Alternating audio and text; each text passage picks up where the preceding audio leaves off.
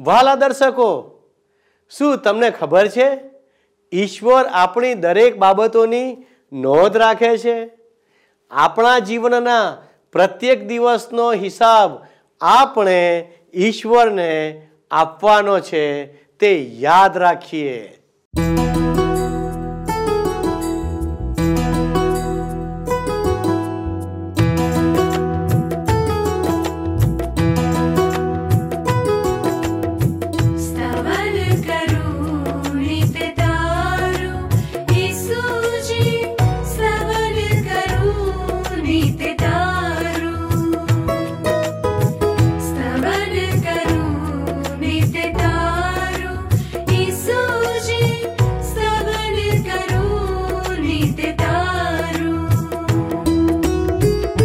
आज सवारे साध सुनि आज सवारे साध साधु महिमा करु प्रभु तारो।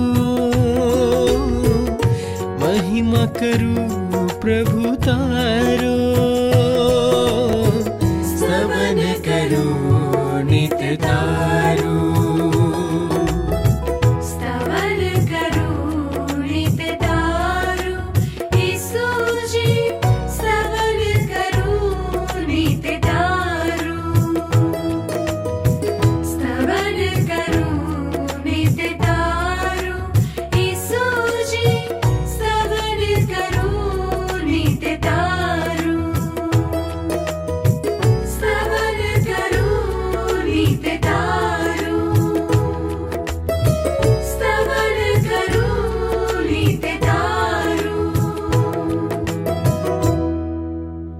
વહાલા દર્શક મિત્રો, સ્તવન કાર્યક્રમમાં હું આપ સર્વનું હૃદયપૂર્વક સ્વાગત કરું છું. માનવી શરૂઆતથી જ સત્યની શોધમાં છે. પણ પાપે જગતને સત્યથી દૂર કરી દીધું છે. માનવીના હૃદયમાં વિવિધ પ્રકારની શંકાઓ હોવાના કારણે માનવી તેના જીવનમાં યોગ્ય નિર્ણય પર પહોંચી શકતો નથી. ફક્ત ઈશ્વરનું વચન જ સત્યને પ્રગટ કરી શકે છે, જે આપણને તમામ પ્રકારના માનસિક બંધનોમાંથી મુક્ત કરે છે. આપણે બાઇબલમાંથી, ગણનાના પુસ્તકમાંથી અભ્યાસ કરી રહ્યા છીએ. આજના અભ્યાસમાં આપણે જોઈશું કે ઈશ્વર મહિલાઓના હકોની તરફેણ કરે છે. અહીં ઈશ્વર સલોપ હાદની દીકરીઓની વારસાના હકની માંગણી માન્ય કરે છે. આજે પ્રત્યેક મહિલાએ બાઇબલમાંના ઈશ્વરના પવિત્ર વચનને આભારી હોવાની જરૂર છે. કારણ મહિલાઓને તેમનો હક પ્રથમ બાઇબલે આપ્યો છે. શું આ અદ્ભુત બાબત નથી? બીજી બાબત, હવે મૂસાનું સ્થાન લેવા તેના અનુગામીની નિમણૂક કરવાની હતી. મૂસાનો અનુગામી ઈશ્વરના આત્માથી ભરપૂર હોવો જોઈએ. મિત્રો યહોસ્વા જે એક સામાન્ય માણસ હતો, તેની વરણી થઈ કારણ તે ઈશ્વરના પવિત્ર આત્માથી ભરપૂર હતો. આ વિષયમાં વધારે જાણવા ચાલો આજના અભ્યાસમાં આગળ વધીએ. વાલા મિત્ર હવે આપણે જોઈએ તો ગણનાના પુસ્તકના સત્યાવીસમાં અધ્યાયનો વિષય છે મૂસાના નિયમશાસ્ત્ર નીચે મહિલાઓનું સ્થાન. અને મૂસાનું સ્થાન યહોશવા લે છે આપણે હવે મિત્ર ગણનાના પુસ્તકના એ વિભાગમાં આવ્યા છીએ જેને ઇઝરાયેલની નવી પેઢી એવું શીર્ષક આપી શકાય. ગત સ્તવન કાર્યક્રમમાં આપણે જોઈ ગયા હતા કે જ્યારે ઇઝરાયેલી પ્રજાની ફરીથી વસ્તી ગણતરી થઈ, ત્યારે પ્રથમ વખતની વસ્તી ગણતરી જે લોકોના નામ હતા. એવા એકમાત્ર કાલેબ અને યહોશવાચ હયાત રહી ગયા હતા. બીજા શબ્દોમાં જોઈએ તો વીસ વર્ષ અને તેથી ઉપરના બધા જ લોકો એ ચાલીસ વર્ષના સમયગાળામાં મૃત્યુ પામ્યા હતા અરણ્યમાં. એ ચાળીસ વર્ષો અરણ્યમાં ઇઝરાયેલી પ્રજાના પરિશ્રમ મિશ્રિત વર્ષો હતા અને એ લોકો મૃત્યુ પામ્યા હતા. હવે ઇઝરાયેલી લોકોની આખી એક નવી પેઢી અસ્તિત્વમાં આવી છે અને આ નવી પેઢીને નવી સમસ્યાઓ હશે. હંમેશા મિત્ર, એક પેઢીને સમજવામાં બીજી પેઢીને તકલીફ તો પડે જ છે, કારણ કે દરેક પેઢીને પોતપોતાની આગવી સમસ્યાઓ હોય છે. યુવાનો જૂની પેઢીની ટીકા કરતા હોય છે અને પછી એ જ યુવાનો વૃદ્ધ થાય એટલે નવી પેઢીની ટીકા કરે. આ તો મનુષ્યનો સ્વભાવ છે. હવે આપણે ગણનાના આ સત્યાવીસમાં અધ્યાયમાં આવીએ છીએ ત્યારે ઇઝરાયેલી લોકોની આ નવી પેઢીએ નવી સમસ્યાઓનો સામનો કરવાનો આવ્યો છે, એ આપણને દેખાય છે. ખરેખર તો મૂસાને ખબર નહોતી કે એણે શું કરવું. મૂસાએ ઈશ્વરને વિનંતી કરવી પડી કારણ કે અન્ય પ્રજાના નિયમ અનુસાર મહિલાઓનું કોઈ જ સ્થાન સમાજમાં અને ઘર કુટુંબમાં નહોતું. હકીકતમાં તો મહિલાઓની સાથે ત્યારે જાનવરના જેવું વર્તન કરવામાં આવતું હતું. હવે તમે ગણનાના પુસ્તકના સત્યાવીસમાં અધ્યાયની પહેલી કલમ મારી સાથે સાથે જુઓ. અહીંયા લખ્યું છે, અને યુસફના દીકરા મનાશેહના કુટુંબોમાંથી મનાશેહના દીકરા, માખીરના દીકરા, ગિલઆદના દીકરા, હેફેરના દીકરા સલોફ હાદની દીકરીઓ મૂસાની પાસે આવી અને તેની એ દીકરીઓના નામ આ હતા. એટલે માહલાહ, નોઆહ તથા હેગલાહ અને મિલ્કાહ તથા તિરસાહ. અને મૂસાની રૂબરૂ તથા ઇલ આઝાર યાજકની રૂબરૂ તથા અધિપતિઓ તથા સર્વસભાની રૂબરૂ મુલાકાત મંડપના દ્વારની પાસે તેઓએ ઊભી રહીને કહ્યું કે અમારો બાપ અરણ્યમાં મરી ગયો. અને જેઓ કોરાની સાથે યહોવાની વિરુદ્ધ એકઠા થયા હતા, તેઓની ટોળીમાં નો તે નહોતો, પણ તે પોતાના પાપમાં મરી ગયો અને તેને દીકરા ન હતા. બેથી પાંચ કલમોમાં આપણે વાંચ્યું એ પ્રમાણે તમે સમસ્યા જોઈ શકો છો ને? ફરીથી વાંચી સંભળાવો. અને મૂસાની રૂબરૂ તથા એલા હજાર યાજકની રૂબરૂ તથા અધિપતિઓ તથા સર્વસભાની રૂબરૂ મુલાકાત મંડપના દ્વારની પાસે તેઓએ ઊભી રહીને કહ્યું કે અમારો બાપ અરણ્યમાં મરી ગયો અને જેઓ કોરાની સાથે યહોવાની વિરુદ્ધ એકઠા થયા હતા, તેઓની ટોળીમાંનો તે ન હતો, પણ તે પોતાના પાપમાં મરી ગયો. અને તેને દીકરા નહોતા. તેને દીકરો ન હતો માટે અમારા બાપનું નામ તેના કુળમાંથી લોપ કેમ થાય? અમારા બાપના ભાઈઓ મધ્યે અમને વારસો આપ. અને મૂસા તેઓનો દાવો યહોવાની સન્મુખ લાવ્યો. જોઈ શકો છો ને તમે સમસ્યા મિત્ર. આ સલોફ હાદ નામનો માણસ અરણ્યમાં મૃત્યુ પામ્યો છે અને એને પાંચ દીકરીઓ છે. એક પણ દીકરો નથી, પાંચ દીકરીઓ છે. મૂસાના નિયમ પ્રમાણે એવું લાગતું હતું કે બાપનો વારસો દીકરાને મળતો હતો અને દીકરીઓને કશું મળતું નહોતું. હવે અન્ય પ્રજાઓના કાયદામાં તો મહિલાઓની બાદબાકી જ ત્યારે તો કરી નાખવામાં આવતી હતી. મહિલાઓની કશી ગણતરી જ થતી નહોતી. હવે આ ઇઝરાયેલી મહિલાઓએ શું કરવું? સલોફ આદની આ દીકરીઓ બહુ જ સતેજ છે. યાદ રાખો મિત્ર, બાઇબલમાં મહિલાઓના હક્કો દર્શાવવામાં આવ્યા છે. મહિલાઓને પોતાના હક્કો હોવા જ જોઈએ મિત્ર, પણ મૂસાએ ખરેખર, આ મૂસાને તો ખબર જ નહોતી કે એણે શું કરવું. અને એટલે મૂસા ઈશ્વર સમક્ષ આ બહેનોનો કેસ મૂકે છે. મૂસાએ કદાચ આ બહેનોને કહ્યું હશે કે, દીકરીઓ, મારે તમને શો ઉત્તર આપવો એ હું જાણતો નથી. હું સમજી શકું છું કે તમારી વાતમાં તથ્ય છે. હું ઈશ્વરને પૂછીને તમને ઉત્તર આપું. હવે સાતમી અને આઠમી કલમ જુઓ, ગણનાનું પુસ્તક સત્યાવીસમો અધ્યાય. શું કહે છે? સાત અને આઠ કલમો. અહીં લખવામાં આવ્યું છે, સલોફ હાદની દીકરીઓ વાજબી બોલે છે. તું નિશ્ચય તેઓના બાપના ભાઈઓ મધ્ય તેઓને વારસાનું વતન આપ અને તેઓને તેઓના બાપનો વારસો તું અપાવ.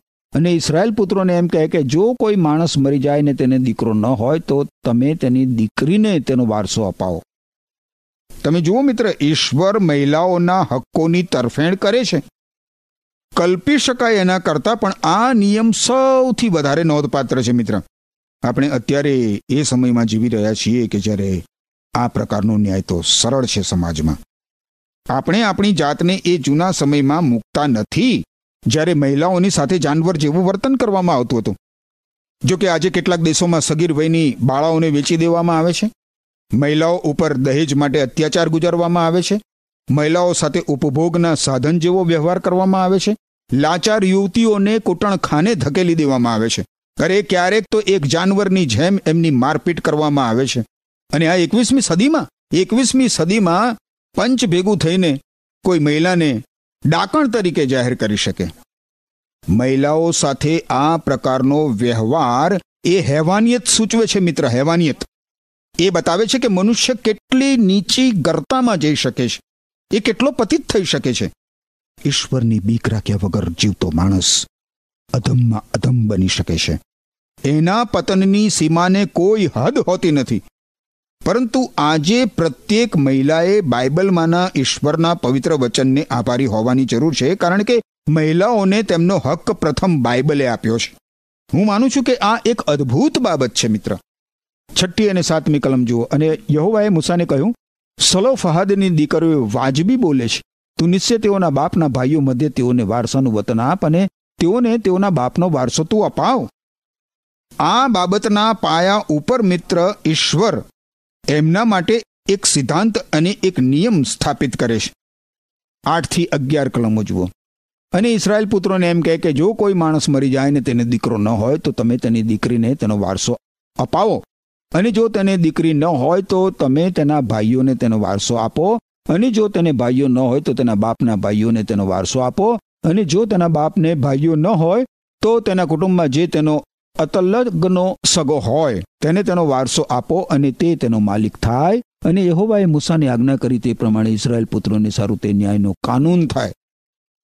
આ એક આગલી દિશામાં ભરવામાં આવેલ અદ્ભુત પગલું છે, મિત્ર. અને એ તો પ્રભુ ઈસુ ખ્રિસ્તના આગમન અગાઉ પંદરસો વર્ષ પહેલા ભરવામાં આવ્યું હતું.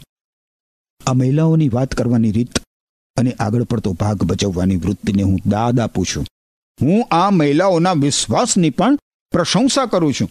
આ પાંચ છોકરીઓને એમના પિતૃઓનો વારસો જોઈતો હતો. હવે એ સમયે દીકરીઓને કોઈ વારસો મળે એવી કોઈ પરંપરા નહોતી કે એવો કોઈ લેખિત કાયદો પણ નહોતો? અને એટલે આ છોકરીઓએ વિશ્વાસપૂર્વક માંગણી કરી અને ઈશ્વરે વિશ્વાસથી એમને વારસો આપ્યો.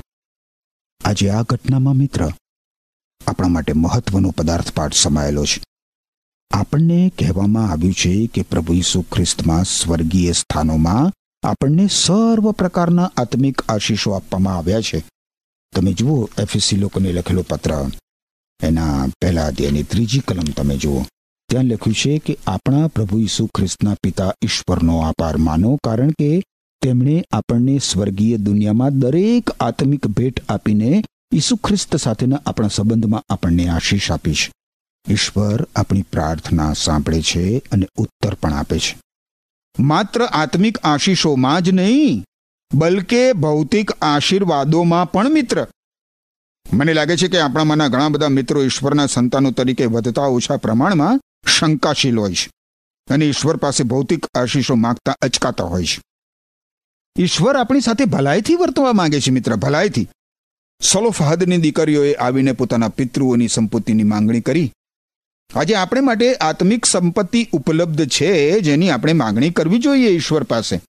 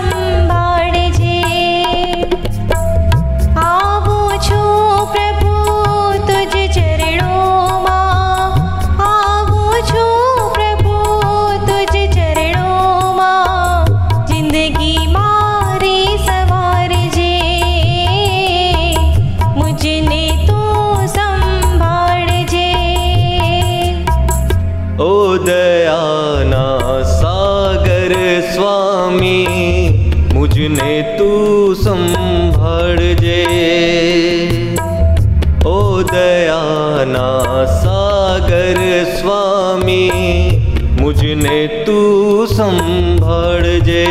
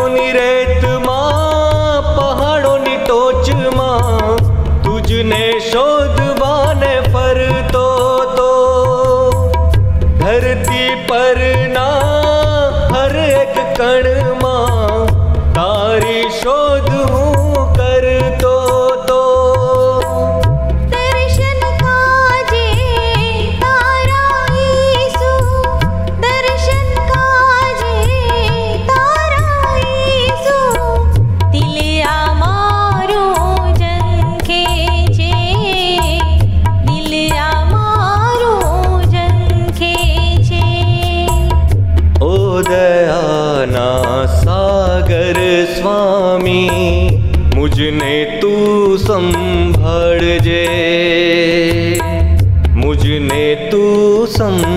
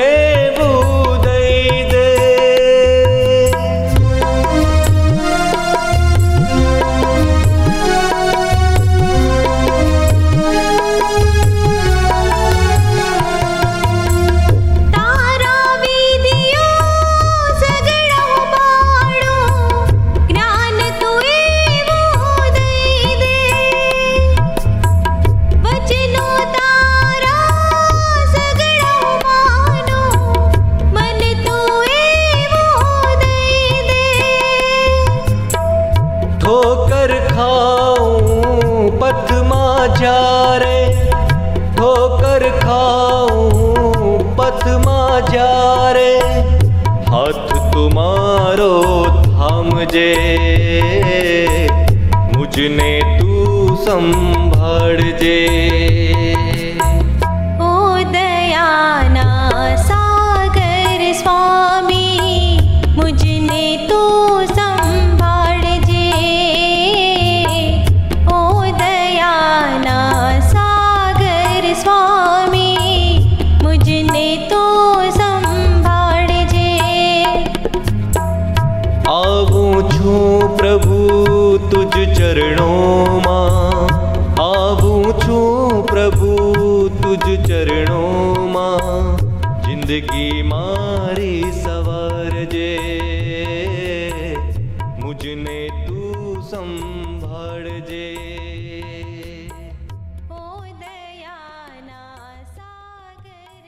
કરંથવાસીઓને લખેલો પત્ર છે.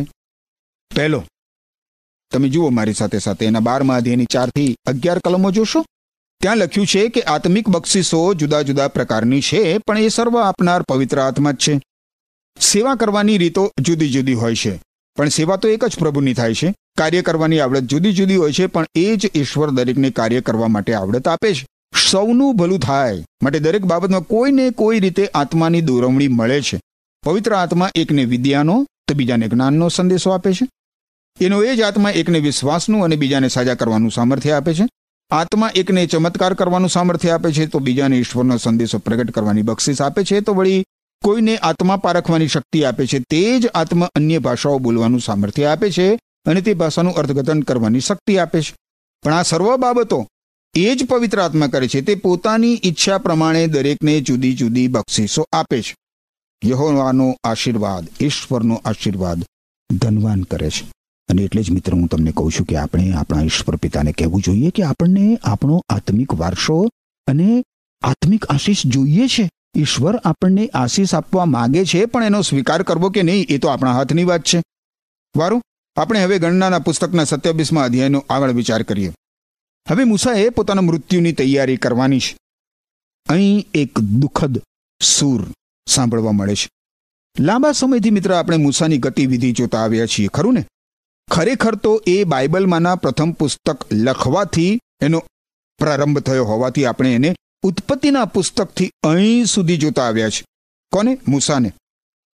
હવે આ તબક્કે એણે આ પાર્થિવ દ્રશ્યમાંથી પસાર થઈ જવાનું છે. ગણનાનું પુસ્તક સત્યાવીસમું અધ્યાય બારથી ચૌદ કલમો તમે જુઓ મારી સાથે સાથે.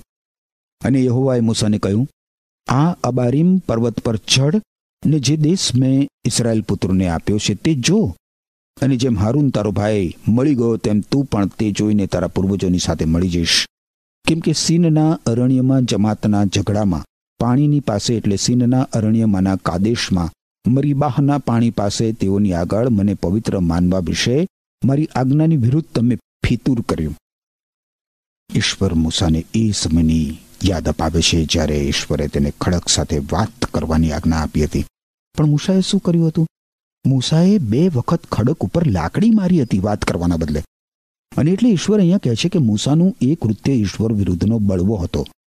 મૂસાએ આવું કૃત્ય કર્યું તેથી તેને વચનના દેશમાં દૂરથી જ દર્શન કરવાની માત્ર પરવાનગી મળી. એ દેશમાં પ્રવેશવાની પરવાનગી એને મળી નહીં. પણ પ્રશ્ન એ છે, મિત્ર, કે શું મૂસાએ ક્યારેય વચનના દેશમાં પ્રવેશ કર્યો હતો? ઘણા બધા કહેશે કે ના. પરંતુ કેટલાક કહેશે, હા, મૂસાએ વચનના દેશમાં પ્રવેશ કર્યો. અને અલબત્ત તેણે પ્રવેશ કર્યો. મૂસા પરિવર્તનના પર્વત ઉપર પ્રભુ ઈસુ ખ્રિસ્તની સાથે હતો. એ એના મૃત્યુ બાદની ઘટના હતી. પણ અહીંયા તો એ વચનના દેશના માત્ર દર્શન કરી શક્યો છે. એ સમયે ઈશ્વર તેને વચનના દેશમાં પ્રવેશવાની રજા નહીં આપે. તમે જુઓ મિત્ર, ઈશ્વરને આધીન નહીં થવાથી ઘણા આત્મિક સંપત્તિમાં પ્રવેશ કરવાથી બાકાત રહી જાય છે. અવિશ્વાસ અવિશ્વાસ હંમેશા અનઆજ્ઞાંકિતપણામાં પરિણમે છે. મૂસાની બાબતમાં બિલકુલ એવું જ બન્યું હતું. પંદરથી ઓગણીસ કલમો આપણે જોઈએ. ગણનાનું પુસ્તક સત્યાવીસમો અધ્યાય, પંદરથી ઓગણીસ કલમ. અને મૂસાએ યહોવાને કહ્યું, યહોવા, જે સર્વ દેહધારીઓના આત્માઓનો દેવ તે લોકો ઉપર એક માણસને ઠરાવે, જે તેઓની મોખરે રહીને બહાર જાય ને તેઓની મોખરે રહીને માહે આવે ને જે તેઓને બહાર ચલાવે ને તેઓને માહે લાવે, કે યહોવાના લોક પાળક વગરના ઘેટાના જેવા થઈ ન જાય. અને યહોવાએ મૂસાને કહ્યું, નૂનનો દીકરો યહોશવા, કે જેનામાં મારો આત્મા છે, તેને તારી પાસે બોલાવીને તેના પર તારો હાથ મૂક. એલ આઝાર યાજક તથા આખી જમાતની આગળ તે ઊભો કર અને તેઓના દેખતા તેને દીક્ષા આપ. હવે મૂસાનું સ્થાન લેવા માટે એના અનુગામીની નિમણૂક કરવાની છે. મૂસાનો અનુગામી ઈશ્વરના આત્માથી ભરપૂર હોવો જોઈએ. એવી વ્યક્તિને સામર્થ્ય ઈશ્વરના પવિત્ર આત્માની મારફતે મળે છે મિત્ર. હવે મૂસાનો અનુગામી યહોશવાએ બનવાનું હતું. મૂસા પોતાના સેવા કાર્યને છોડે એટલે એ કાર્ય યહોશવાએ ઉપાડી લેવાનું હતું. આપણે મિત્ર યહોશવાના પુસ્તકમાં આવીશું ને એટલે આપણને યહોશવા વિશે વધારે જાણવા મળશે. પણ મને લાગે છે કે ઇઝરાયલીઓની છાવણીમાંથી જ્યારે મૂસાના અનુગામી તરીકે યહોશવાની વરણી થઈ, ત્યારે સૌથી વધારે આશ્ચર્ય યહોશવાને થયું હશે. બીજા શબ્દોમાં જોઈએ તો મૂસાના અનુગામી તરીકે યહોશવાની વરણી સૌથી વધારે અસંભવિત હતી. જાણો છો શા માટે? એટલા માટે કે તે એક સામાન્ય માણસ હતો, સામાન્ય માણસ. કોઈ એવું નહોતું કહેતું કે યહોશવામાં ઘણી બધી છુપી શક્તિઓ છે, મહાન નેતૃત્વના ગુણો છે, વગેરે વગેરે. ના ના ના ના. યહોશવામાં તો એવું કશું જ નહોતું. પણ યહોશવા દ્વારા આપણે જોઈ શકીએ છીએ, મિત્ર, કે ઈશ્વર એક સામાન્ય માણસ દ્વારા શું કરી શકે છે? જો કોઈ વ્યક્તિ ઈશ્વરને સહકાર આપે, તો ઈશ્વર એનો અદ્ભુત ઉપયોગ કરે છે. ખેર, મારી સાથે સાથે હવે છેલ્લી બે કલમો જુઓ. બાવીસ અને ત્રેવીસ કલમ. ગણનાનું પુસ્તક સત્યાવીસમો અધ્યાય. બાવીસ અને ત્રેવીસ કલમ જુઓ. અને યહોવાએ જેમ મૂસાને આજ્ઞા કરી હતી, તેમ તેણે કર્યું. અને તેણે યહોશવાને બોલાવીને એલ આઝાર યાજકની આગળ તથા કી જમાતની આગળ તેને ઊભો કર્યો અને જેમ યહોવાએ મૂસાની હસ્તક કહ્યું હતું, તેમ તેણે તેના પર પોતાના હાથ મૂકીને તેને સોંપણી કરી. અહીં દર્શાવ્યું છે એ પ્રમાણે મૂસા પછીનું જે અનુગામી છે, મૂસા પછીનો અનુગામી, એ મૂસાના અનુગામી તરીકે યહોશવાની વરણી થાય છે.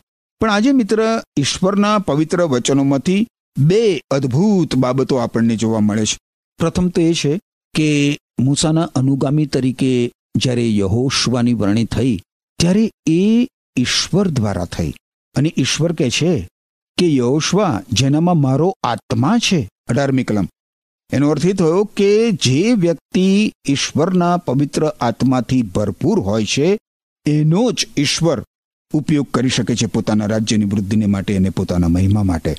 અને એટલે જ મિત્ર, મારે અને તમારે રોજ બરોજ સવારે જ ઈશ્વર પિતાને પ્રાર્થના કરવાની જરૂર હોય છે કે, હે પ્રભુ, આજે તમારા પવિત્ર આત્માથી મને ભરપૂર કરો, જેથી આખો દિવસ તમારી સમક્ષ વિચારમાં, વર્તનમાં, વાણીમાં હું પવિત્ર જીવન જીવી શકું અને મારા જીવન દ્વારા તમારો મહિમા થાય. એ સાથે મિત્ર, આપણે આજના કાર્યક્રમમાંથી એ પણ શીખ્યા કે અવિશ્વાસ એ હંમેશા અનઆજ્ઞાંકિતપણામાં પરિણામે છે અને માટે ઈશ્વર ઉપર સતત અવિચળ, ખડક જેવો નક્કર વિશ્વાસ રાખીને જીવતા આપણે શીખવું જોઈએ. આ બંને બાબતો કરવા માટે ઈશ્વર આપણને કૃપા આપો. આમેન. વાલા દર્શકો, આપણે બધા જ જાણીએ છીએ કે ઈશ્વરે તેના લોકો, એટલે ઇઝરાયલ પ્રજાની આગેવાની કરવા માટે મૂસાને પસંદ કર્યો હતો.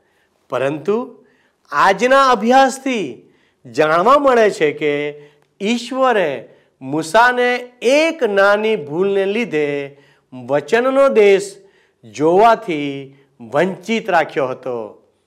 તે સ્પષ્ટ કરે છે કે ઈશ્વર દરેકે દરેક બાબતોનો હિસાબ રાખે છે અને દરેકને તે મુજબ પ્રતિફળ આપે છે. તેઓ કોઈ પણ પ્રકારનો પક્ષપાત કરતા નથી. તેનાથી એ પણ સ્પષ્ટ થાય છે, એક દિવસ તે આપણો પણ હિસાબ લેશે.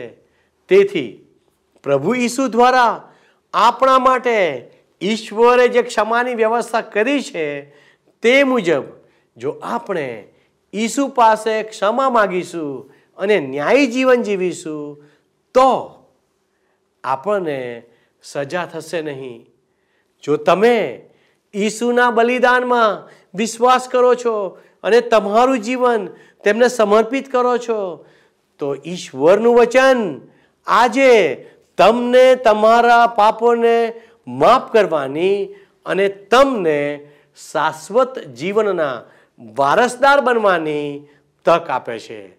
શું તમે તમારું જીવન તેમને સમર્પિત કરશો? ઈશ્વર તે પ્રમાણે કરવા આપને મદદ કરે. અને જો આજે તમે આવો કોઈ નિર્ણય કર્યો છે, તો અમને અચૂક ફોન કરશો. અમારા પ્રતિનિધિ આપની સાથે પ્રાર્થના કરવા તૈયાર છે. ઈશ્વર આપને આશીષ આપો. આમેન. શું તમને આ કાર્યક્રમ ગમ્યો? અત્યારે જ અમને મિસ કોલ કરો.